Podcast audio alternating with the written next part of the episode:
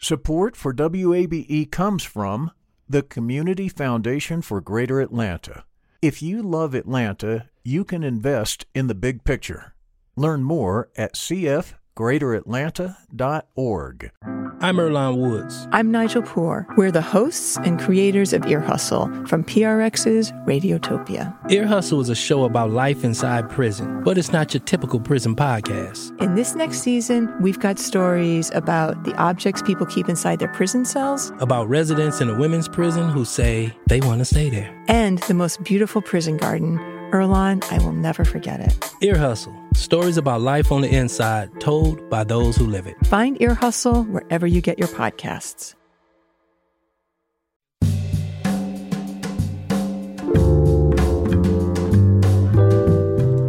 From WABE in Atlanta, this is Closer Look. I'm Rose Scott. Coming up on today's program, a new study reveals Fulton County incarcerates its residents nearly three times as much compared to other urban counties.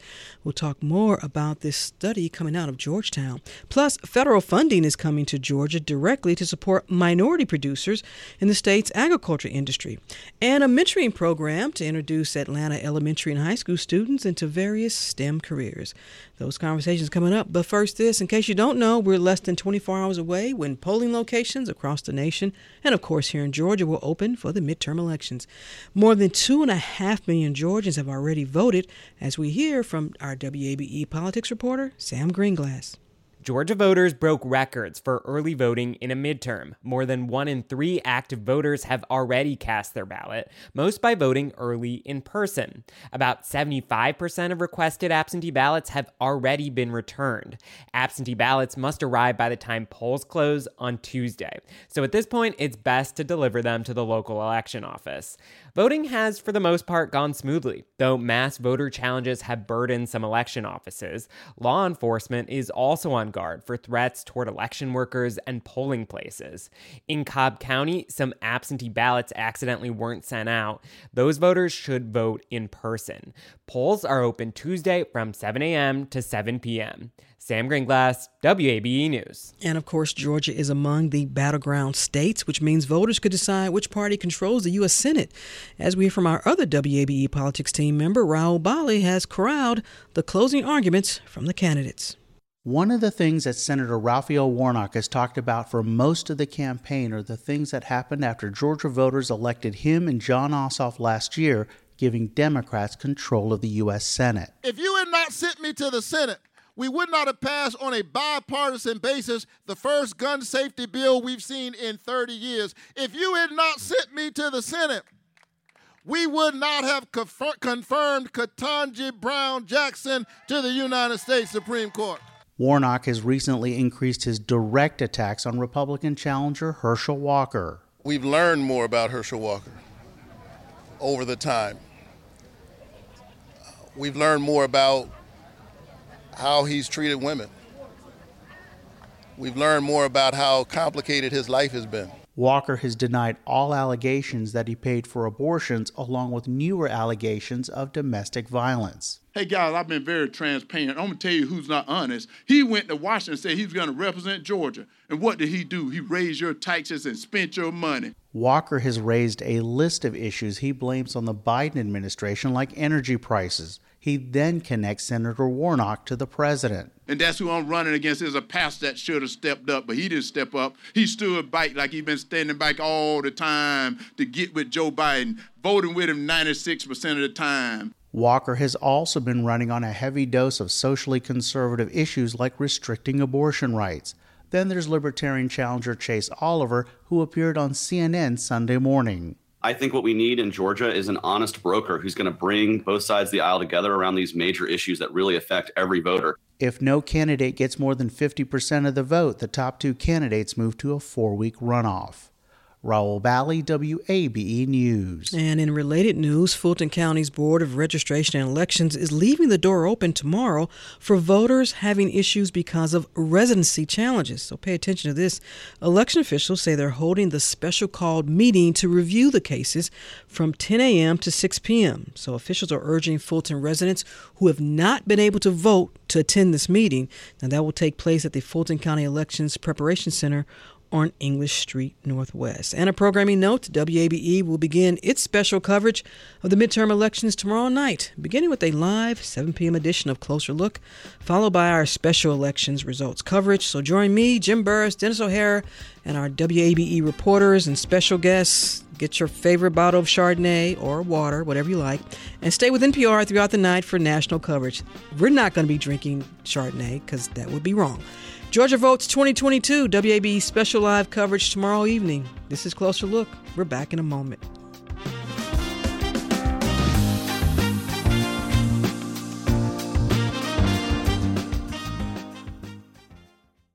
Support for WABE comes from the Community Foundation for Greater Atlanta. You can go beyond giving to impact.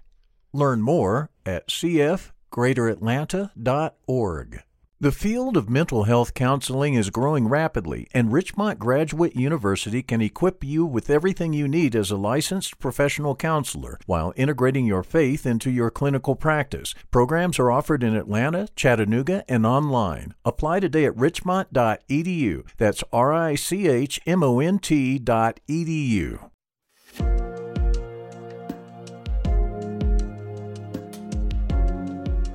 From WABE in Atlanta, you're listening to Closer Look. I'm Rose Scott. A new study from Georgetown indicates Fulton County incarcerates people at a higher rate than other urban counties and could be the reason why it's driving the county's only own overcrowding crisis. Now, the study title under Reducing Jail Overcrowding Without Increasing Crime Lessons from Fulton County, Georgia, also concludes that Atlanta should drop the lease of that detention center. And we should note another study is expected to be released next week from the Justice Policy Board regarding Atlanta's detention center.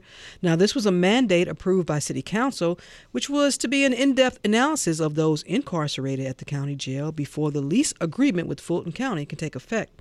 But let's talk about this other study.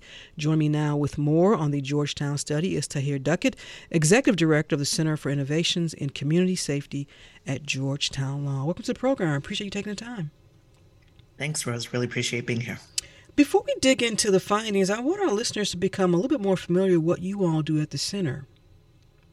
Yeah, so the Center for Innovations in Community Safety uh, is an academic center at Georgetown Law, and we are focused on um, researching, building, delivering, and evaluating evidence informed interventions that can meet the needs mm-hmm. of our mm-hmm. communities uh, to create safer neighborhoods. Now, let's back up a minute. Uh, someone said, Well, why were you all interested? Were you asked to review this information? How did you all come to even want to begin to look at Fulton County and this issue?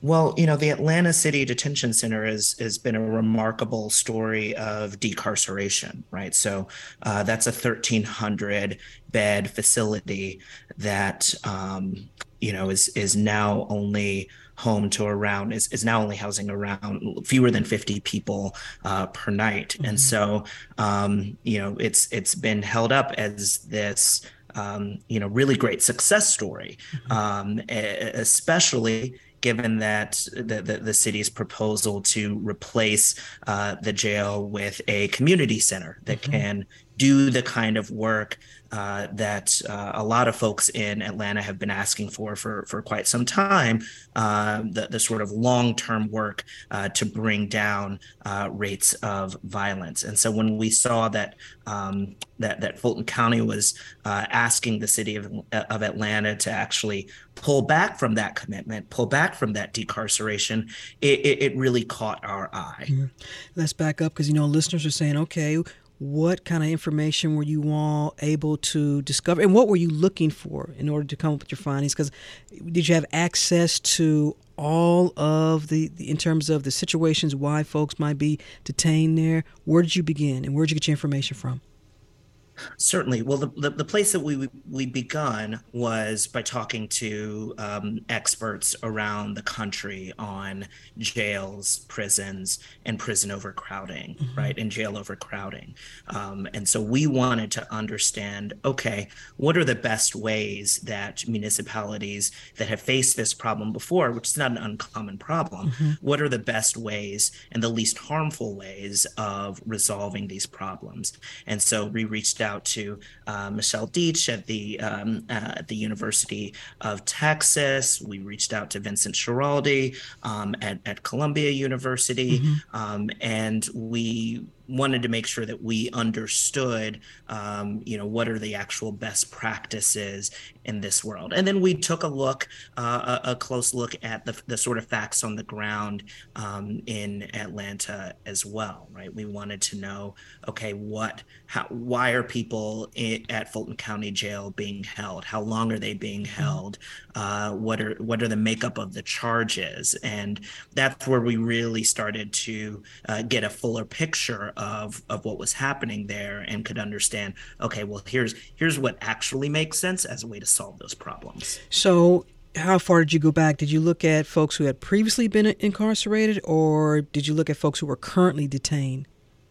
Well, people in jail come in and out really quickly, right? It's one of these things that mm-hmm. folks don't always kind of understand about jails. It's not a static population. And so the, the population that was in jail six months ago, or a year ago, or two years ago, uh, very few of those people are still in mm-hmm. uh, the jail today. And so we took a look at uh, some of the preliminary findings from um, uh, from the um, from the review board, um, the population review board, to, to see mm-hmm. Uh, what is, what the, the, the most recent numbers look like.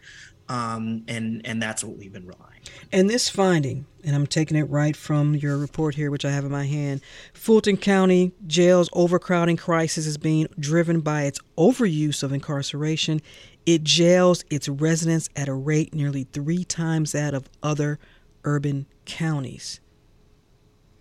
Yeah, it's, you know, and it's this important thing to know about jails is that we can't it's not just that we can't jail ourselves out of the problems that we're facing it's that jail actually can make these problems worse mm-hmm. and so researchers have found this really consistently every time you put somebody in jail you increase rather than decrease the chance that that person is going to later on engage in criminal activity uh, one, one recent study that we quote in our, our paper found that pretrial detention is associated with a 30% increase in new felony charges mm-hmm. and a 20% increase in new mis- misdemeanor charges. Uh, another study said that jail is likely the most harmful option during the pretrial stage if we're thinking about community safety. And you know, so so to, to find out that Fulton County is jailing people at this high of a rate, it, it made it clear to us that um, you know that, that they're not dealing with the correct problem when they think about expanding capacity as opposed to reducing the jail population. And Director Duckett, were you all able to were you all able to maybe pinpoint that some some of these folks probably could have benefited better from not being deten- detained to maybe some type of wraparound service or some other community resource service? Yeah, yeah, w- w- without question, right. One of the things that uh, we we saw when we were looking at the numbers is that um, a, a, quarter of the people in uh, in the Fulton County Jail were there on uh, commonly divertible offenses, meaning that we've got options today mm-hmm. to plug people into social services that can actually help them get back on track. Um, a third of the people uh, in the jail were there on misdemeanors. So, you know, think drug possession, shoplifting, mm-hmm. disorderly mm-hmm. conduct. Um, and again, it's not just that um, you know that that jail isn't the best way of dealing with these problems mm-hmm. it's that when you put people in jail and hold them there in jail and the longer that you hold them the worse that it gets the more likely it is that that person is going to engage in more criminal activity later on and this makes sense if you think about it if you mm-hmm. had a job before a 3 week stint in jail you probably don't have that job when you got out mm-hmm. when you mm-hmm. get out um, that time in jail strains social relations and community connectedness that that researchers have found keep people from engaging in harmful activity. And it it replaces those connections with new networks and new connections that are made in jail that aren't always good influences. Um, yeah. And I'm, I'm curious, Director Duckett, were you all able, because you say, we say urban counties, and I did not specify those other urban counties. Can you tell listeners what counties that you all might have looked at or compared Fulton County to? Yeah, so we were looking at an average of uh, urban counties across the United States. So you can, uh, uh, the, the Vera Institute of Justice uh, did um, is, uh, you know, put, puts together this data set uh, that divides up counties. And so they're either urban or they're rural or they're suburban. And so when we're thinking about Atlanta and, and Fulton County, we're comparing them to DeKalb County, by the way, which is right uh, uh, you know, obviously right across the street. Mm-hmm. Uh, and Fulton County jails people at twice the rate that DeKalb County does. Um, but uh, we're also looking, uh, you know, at other urban counties, Mecklenburg County and Charlotte, um, Cook County in Illinois, uh, Bronx County. Now you Queens mentioned Cook County. County that's that's that also Chicago, right? Now that, that yes, that's right. Okay. Wow. yes, yes, yes. They no, got they got a lot going on up in Chicago too. I mean, it, it yeah, they got there, some. There's a lot going yeah. on in these in these places, and you know whether you're looking at at at counties with higher crime rates or counties with lower crime rates, um, you know you're still oftentimes seeing uh, uh, counties that are that are are jailing their residents at a lower rate than Fulton County is. And eh, Director Duckett, you know this because often I ask folks when it comes to solutions, and I always want to start with, okay, is this a, or are we talking about something that it's policy driven, it's a legislation issue? This is something that we, when I say we, Fulton County, the community, should legislate itself out of. When you start start to talk about solutions, what are you offering then? What would you want Fulton County yeah. folks to know? Yeah, so there there are several policy levers that they can pull to fix this problem.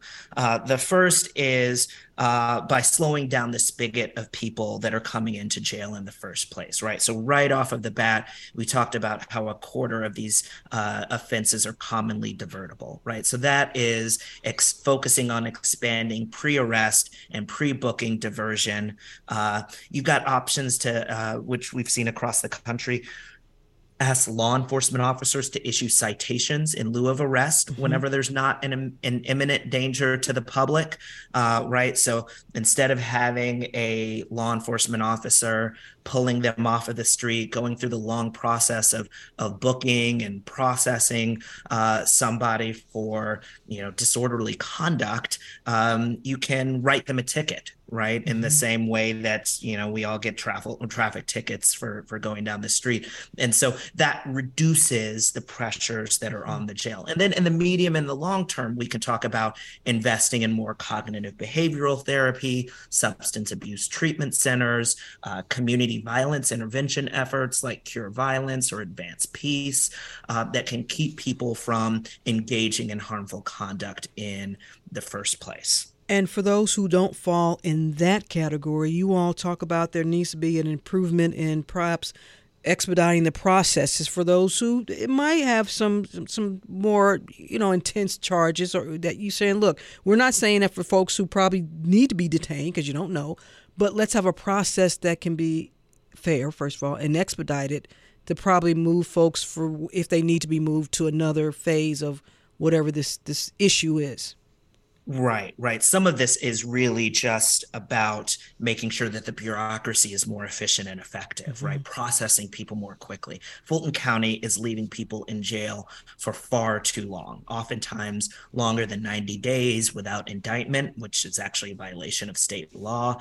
And and that's a bu- nothing is por- forcing them to do that um, other than poor systems that don't turn people over quickly enough and too much intake, right? Mm-hmm. The more people that you bring in uh, to, to, and and have to process through the jail, the less uh, human power that you can focus on uh, getting people out of the door or, right. or, or, getting them to the next phase um, of of uh, their cases. All right, Executive Director, I think you're ready for this one because it is a political button here. You all say, look, reevaluate the money bail system in Fulton County.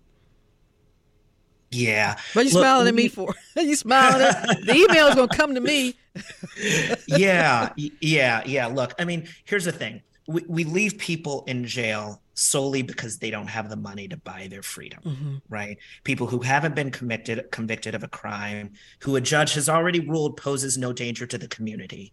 And so in, in Fulton County, if you've got money, you get out. And if you don't have money, you're stuck in jail. Mm-hmm. Um, I, I think that that just from a uh, just just from an ethical from an I find that system un-American if you ask me right but but but also remember even if you don't agree with me there um, remember that every person that we're leaving in jail because they don't make enough money that comes back to bite us mm-hmm. later on when they're more likely to engage in criminal activity because we decided to hold them there because they couldn't spend a thousand dollars on their mm-hmm. bond and ultimately you all say look leasing beds at the Atlanta Center Detention Center in Fulton County likely would result in higher incarceration rates, ultimately resulting in diminished public safety. That that's exactly right. Right, like at the end of the day, you have policymakers talking constantly about what are we going to do to reduce the crime rate? What are we going to do to reduce the crime rate? We're so mm-hmm. worried about the crime rate and then at the same time they're talking about something that is actually contributing to that crime rate. And that's just that's a major problem. And it's and it's because i think that most people don't kind of get this intuitively. They think oh we, i lock up somebody I, I prevent them from from committing crimes. But almost all of these people are going to be back on the street. Mm-hmm. uh, they're, they're coming back. They're going to re-enter our communities in a few months in a year whatever that number looks like and the question is, how do we reduce the likelihood that they're going to be engaged in criminal activity later on? And we should note your study and then also the study from the American from the ACLU of Georgia here pretty much mirror each other in terms of not only solutions but some of the findings that you all have. I always love asking people this: Who should read this study? Tahir Duckett. Well, you know, I obviously I want policymakers to read the study, but I also want just people who are, you know, uh, who are voters, people who care about what's going on in the community, people who are worried about the crime rate. I want them to be able to read the study as well because again, I think it's it can be really seductive to feel like okay, well we can jail ourselves out of mm-hmm. the um, out of uh, you know the, the, the crime problem that we can jail ourselves uh, in, a way or, or, use jail as, as a tool to be able to fix this problem. And I, I want folks to understand just how complicated that is and that not only does jail you know not necessarily fix the problem but it comes with its own set of problems not just for the people who are in jail that's true i mean mm-hmm. that is we could have a whole different conversation about all of the and it's a useful conversation to have about all of the individual impacts on mm-hmm. people uh, who, who go through that uh, experience but even if the only thing that you're worried about is am i going to be safer when i'm walking down the street at night um, then you should be running, not walking, but running away from any proposal to expand the capacity to jail in Fulton County. Tahir Duckett, Executive Director of the Center for Innovations in Community Safety at Georgetown Law, and they have just released their study titled Reducing Jail Overcrowding Without Increasing Crime Lessons from Fulton County. We'll have a link to the study on our website. Director, thank you so much for taking the time. I really appreciate it. Thanks so much for having me.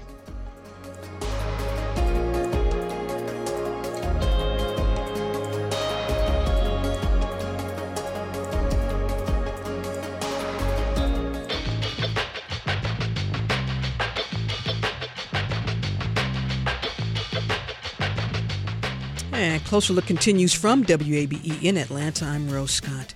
It's estimated in this state, good old Georgia, there's more than a $74 billion annual e- economic impact generated by the state's agribusiness. Now, that means, for those that say, what am I saying? It's agriculture. Now, Georgia's leading industry, as it is, is touted by the Georgia Farm Bureau. Check out this promotional video clip. It might be hard to believe, but we have almost 10 million acres of land in Georgia devoted to agriculture. An acre is about the size of a football field. So there are nearly 10 million football fields of farmland across the state. To put it another way, 25% of all the land in Georgia is dedicated to some type of agriculture. Just how important is the agriculture industry to our state? It provides more than $73 billion to the state's economy, and one out of seven Georgians work in an agriculture related job. Now, all of that being true, here's a question What about equity and diversity within Georgia's agriculture business? Now, the USDA recently accepted applications to fund projects, quote, benefiting underserved producers and minority serving institutions. Joining me now to talk more about this initiative is Arthur L. Tripp, Georgia State Executive Director, the Farm Service Agency. Welcome, Director Tripp. I appreciate taking the time. Thank you, Rose. It's so great to be with you. I want to begin with some clarification for our listeners because we're going to use this term producers a lot. And for the sake of this conversation, define that for our listeners when we talk about producers in, in this context here. Yeah, so when we talk about producer, when we talk about production, uh, basically what we're talking about is what is a farmer? Look, in order to get uh, some type of support or in order to be considered a farmer when it comes to the USDA, uh, we consider that you need to have what is called a farm and tract number. Look, since being appointed to this role by the President of the United States, I have been able to traverse the state, and all I keep hearing is, hey, I want to get involved in farming. Mm-hmm. I want to get involved in production. And one of the things that we are working incredibly hard about is to provide the pathway uh, so that we can have more folks getting involved in agriculture uh, and getting involved in land ownership and production. Ooh, we got a lot to get to, so I'm gonna try to get to it in the time we have. Because when we talk about this agriculture, you know, this is a pioneer industry. Let's be really clear, but it's transformed into this modern sector, right? But there are still some systemic challenges. And when you talk about farming, and and I can hear now, and I'm even getting emails. And here we go. Uh, the first thing that comes to people's mind is equity and race. How did the United States? If you want to answer this, but I hope you do. How did the United States get to this point where you are now, where there is this the last few years, and go further than that? We're trying to to carve out equity and make sure that folks of color had access to to to whether it's loans or just the industry. We still have a challenge with that. It's been systemic and you know that.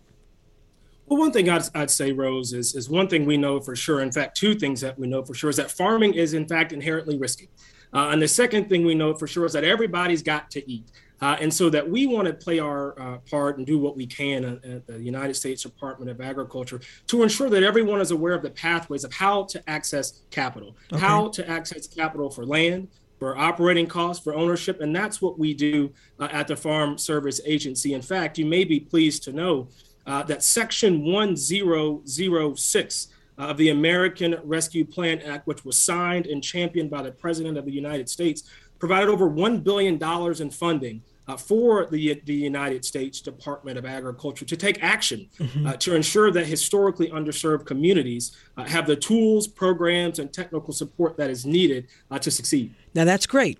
Uh, what you said is great, and people listening saying, "Okay, one billion dollars. Now here we go. You all, and you all can't do this from Washington to see to help Georgia or any other, you know, Alabama or other states. So now you're you're calling on other entities who are working in this space? Is that what y'all going to do? And then you distribute funding to these entities? Is that how that's going to work?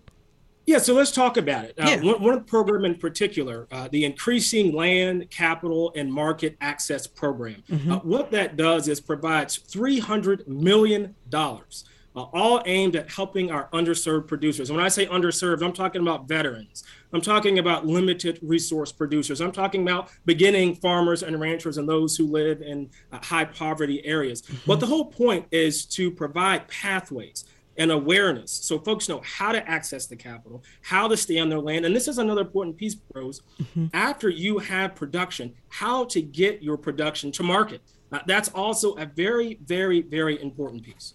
Let me ask you this. When we talk about the face of America's farmer today in 2022, that doesn't look like obviously back in 1922.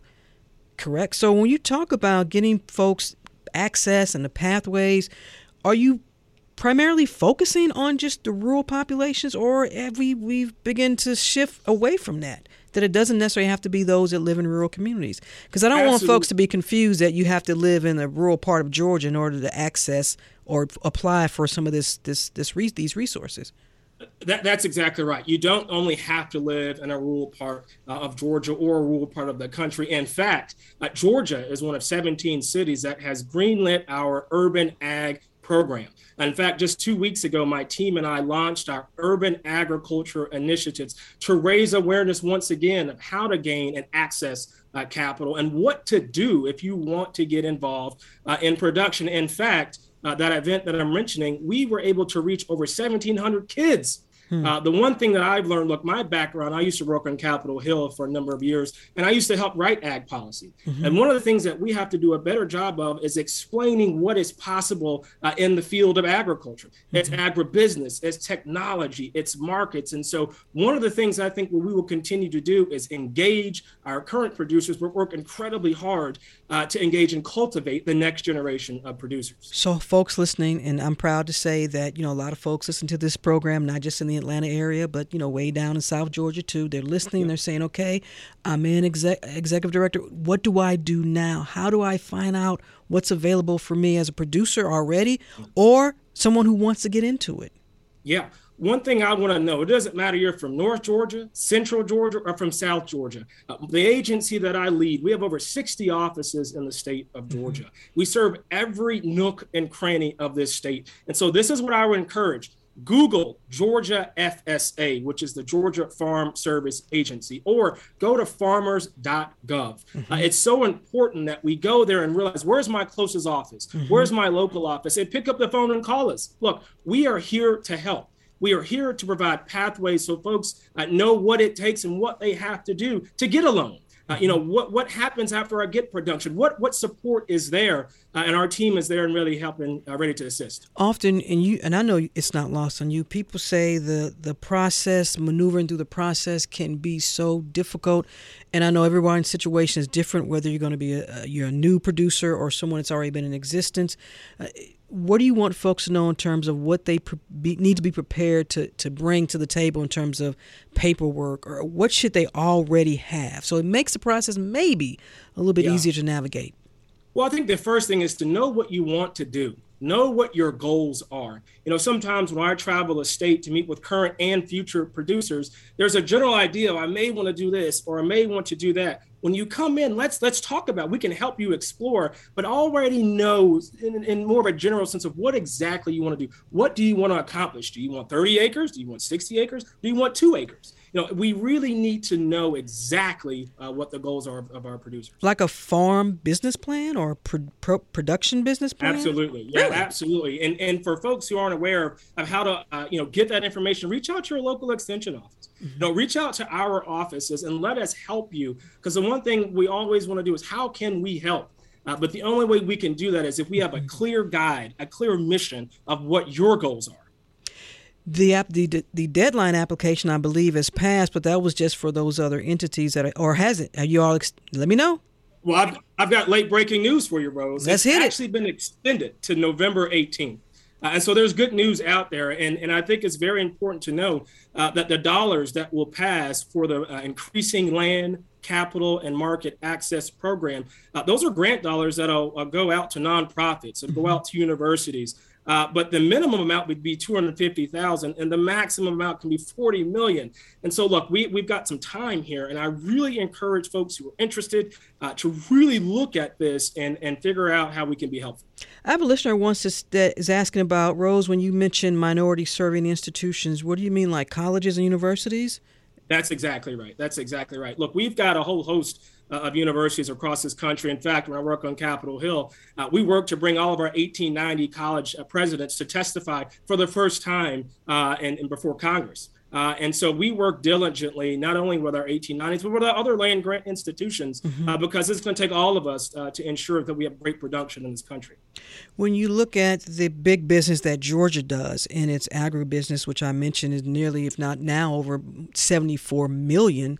Uh, 74 billion, excuse billion. me. Yeah, 74, yeah, 74 billion. What does it say to you about a state like Georgia? And then when we talk about that we can even expand it, we should expand it more with access for for black and brown people in terms of equity and, and things like that. What does it say how much more business Georgia could be doing in this sector if you open up those avenues? Well, the number one thing that comes to my mind, Rose, is opportunity opportunity. The more that we can provide pathways and information for our veterans, for our young people, for our new and beginning farmers, for everyone who is interested, think about where we could go. Look, we've got the Savannah port here. Uh, we mm-hmm. utilize that a lot to get goods in and out. We're one of the few states that our, our land, uh, we produce so many different things. Folks don't know that we in Georgia produce over 50% of the nation's peanuts. Mm-hmm. People say, well, I don't like peanuts, but do you like, uh, you know, M&Ms?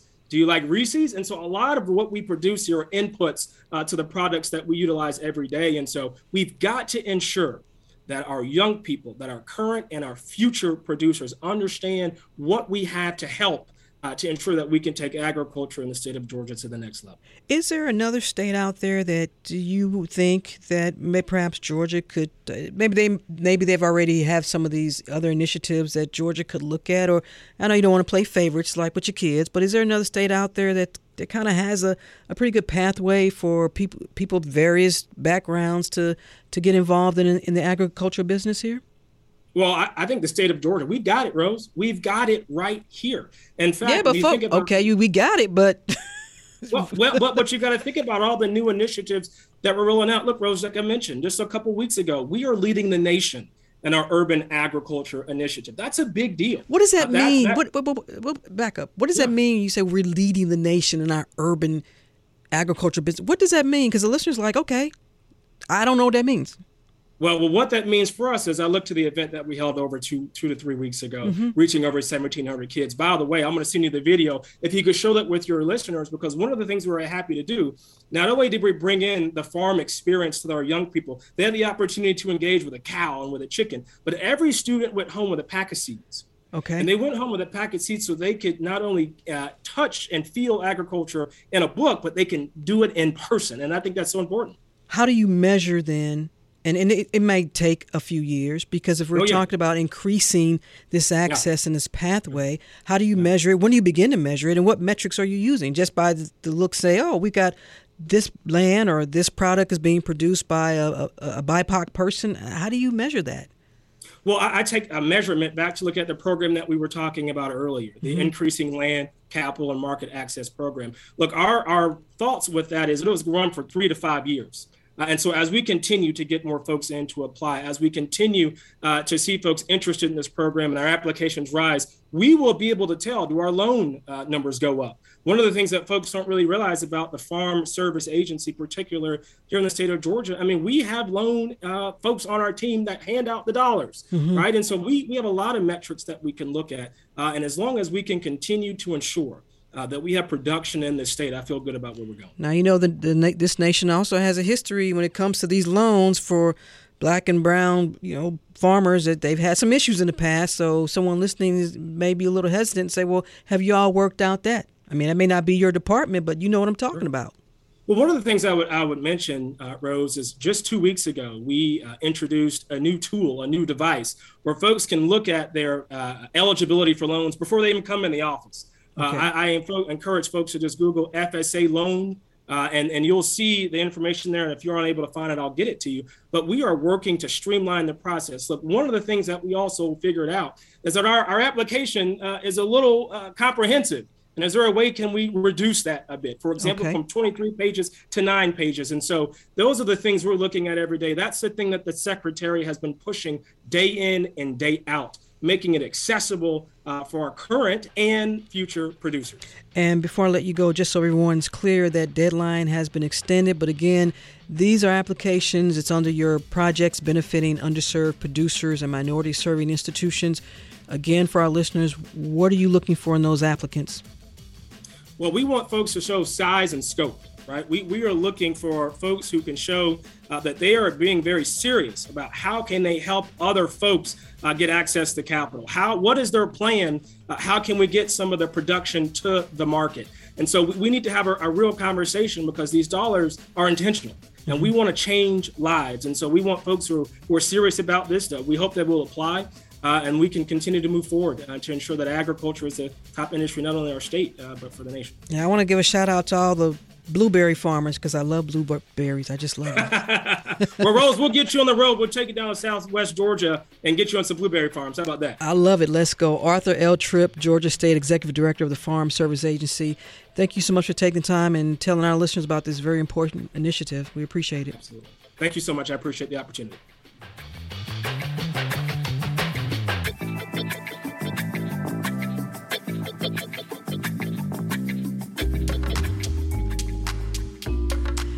And you're listening to Closer Look. I'm Rose Scott. You just heard we had a conversation about the importance of equity and diversity within the nation's agriculture industry, and of course here in Georgia. Well, now comes the organization SMASH. It's a national nonprofit dedicated to providing impact driven, what they call STEM programming and college prep for students of colors in grades K through 12.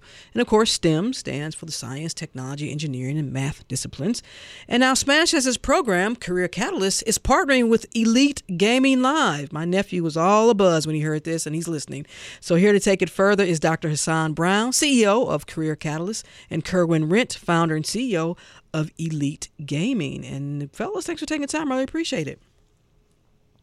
Thank you for having us. Uh, and and so, Kerwin, I got to start with you. My nephew heard Elite Gaming. He was like, "Hey, I know what that's about." but for our listeners who may not know, tell them about Elite Gaming. What's this about?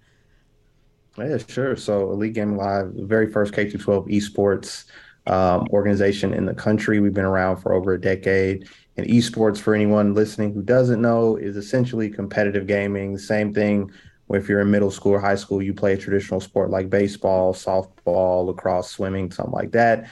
Replace those sports with video games, and you have you have K through 12 esports. Now I got to ask so you. Our organization. Oh, I'm sorry. Go ahead. No, go ahead, because I was going to put you on the spot, but go ahead and finish. I was going to say, and Elite is unique because we impact mission. We are not just about competitive video gaming. Mm-hmm. About half of our focus is around putting real tangible outcomes in front of kids that love to play video games that don't include having a control in your hand and playing video games. Ah, there you go. Now, let me ask you: Do you have a favorite game? though? I just got to know.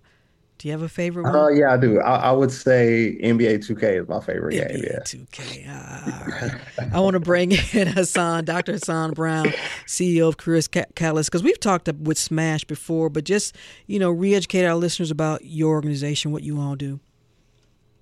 Rose, thanks for having us. Um, I had to laugh when you mentioned 2K a moment ago because just the other day, Corbett and I were playing uh, Nets versus Wizards on 2K. So uh, Nets versus um, Wizards.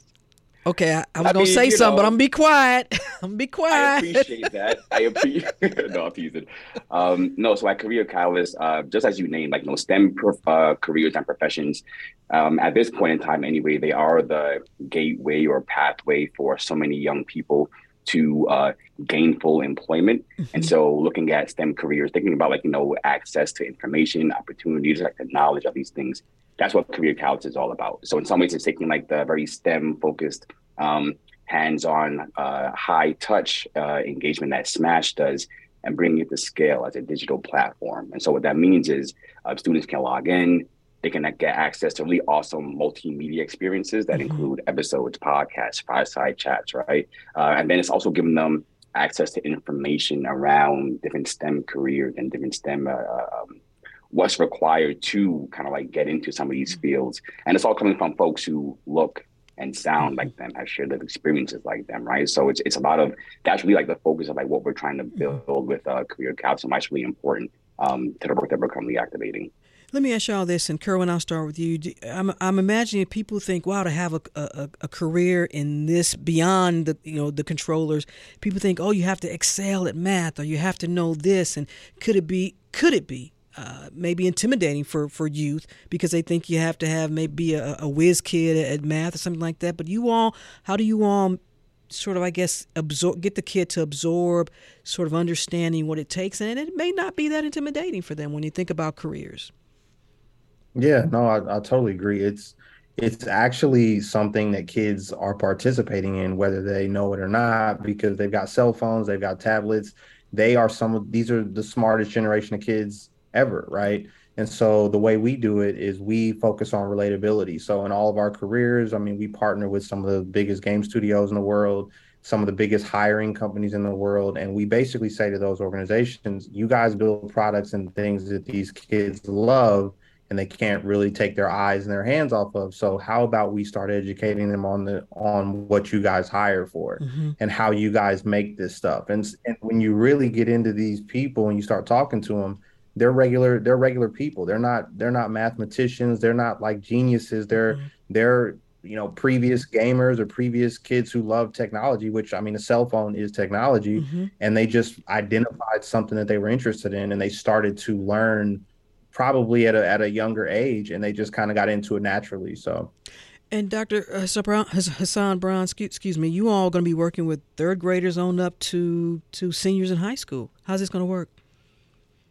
Yeah, so right now our large focus is on middle school and high school, and you know, you mentioned third graders. I'm a full full on advocate that it's you're never too early to really begin having these kind of conversations mm-hmm. because regardless of where you are in your development as a kid, um, it's all about making learning fun, right? Mm-hmm. Like, you know, I've been a teacher. I was a teacher for a number of years. I still consider myself a teacher, just wearing different suit, different hat, right?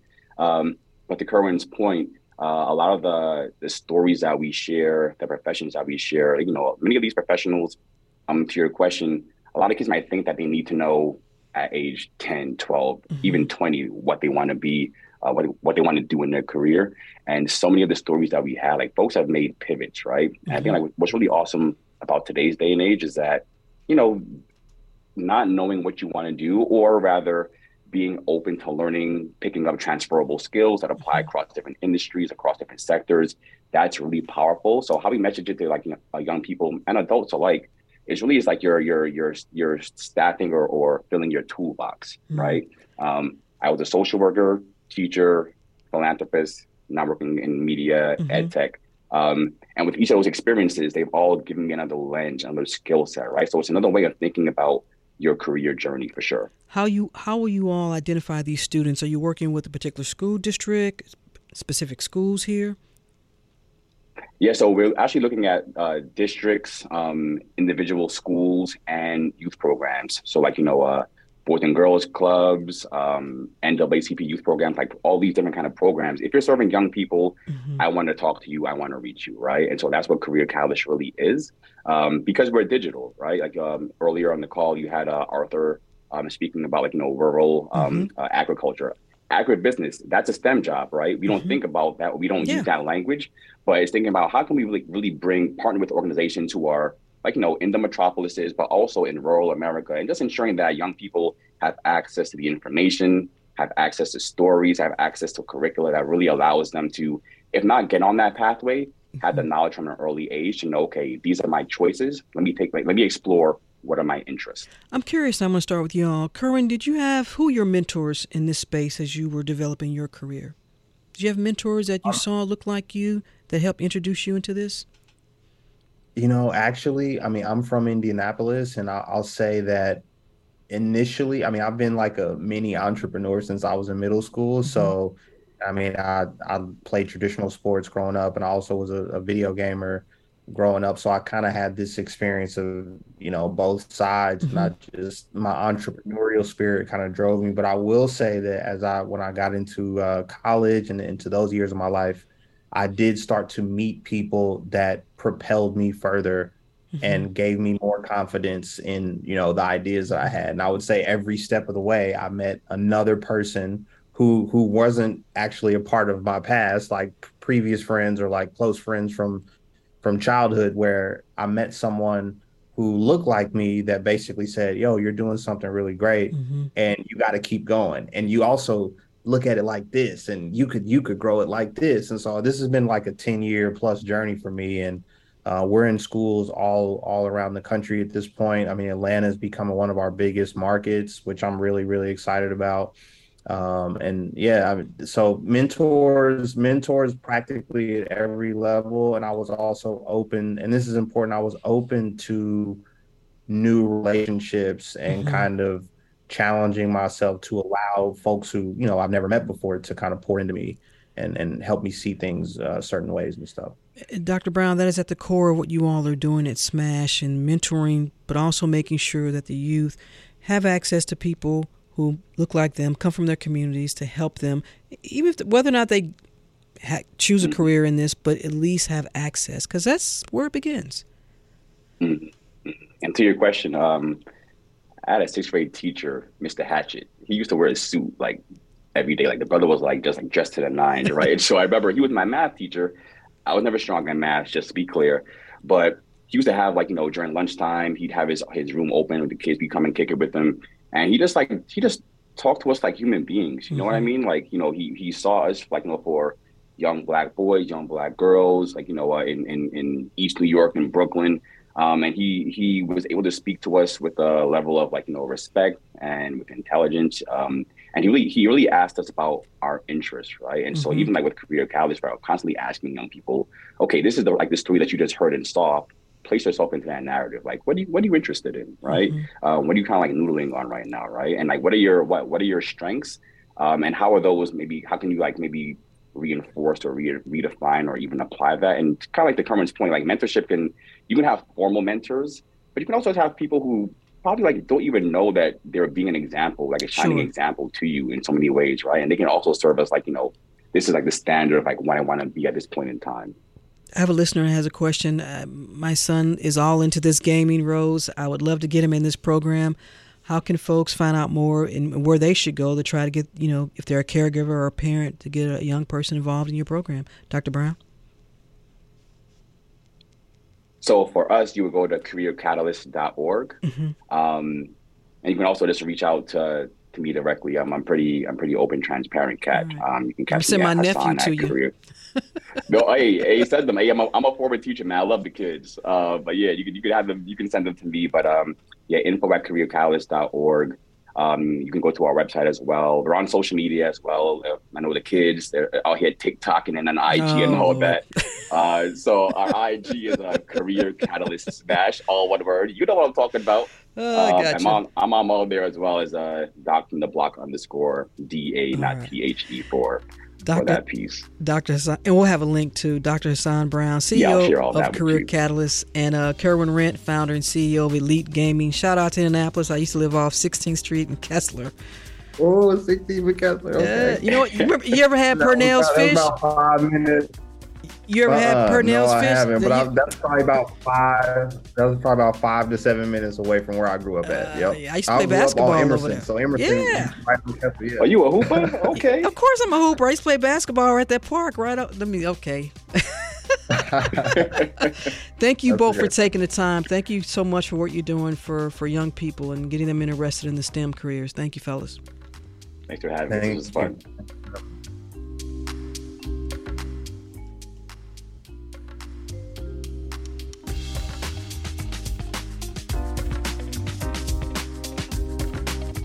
And that's it for this edition of Closer Look. Our producers are LaShawn Hudson and Daniel Razel and Pat St. Clair. Our engineer is Kevin Rinker. Kevin, I know he rides a bike. I don't know if he plays video games, but he rides a bike. A reminder let us know your thoughts on today's program or any other. Send me an email, rose at wabe.org. And if you missed any of today's show, it's online at wabe.org slash closer look. And of course, Closer Look weeknights at 7 p.m. as well as our podcast. So subscribe to Closer Look wherever you like. And don't forget, tomorrow we'll have live, special live coverage as Georgia votes 2022 for the midterm elections starting at 7 p.m. Stay tuned to 90.1 WABE Atlanta. I'm Rose Scott.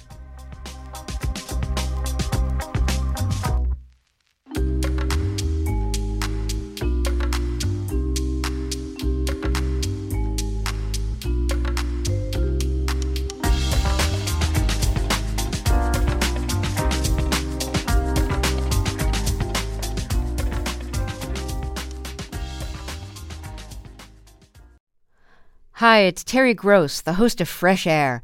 We bring you in depth, long form interviews with actors, directors, musicians, authors, journalists, and more. Listen to our Peabody Award winning Fresh Air podcast from WHYY and NPR. The Gold Dome Scramble podcast is now plugged in, a WABE Politics podcast. New name, same on the ground reporting from us, WABE Politics reporters Sam Gringlas and Rahul Bali. We'll cover local, state, and national politics as we talk to politicians and voters to break down each week's biggest headlines. New episodes drop on Fridays. Listen and subscribe at WABE.org or your favorite podcast platform. WABE.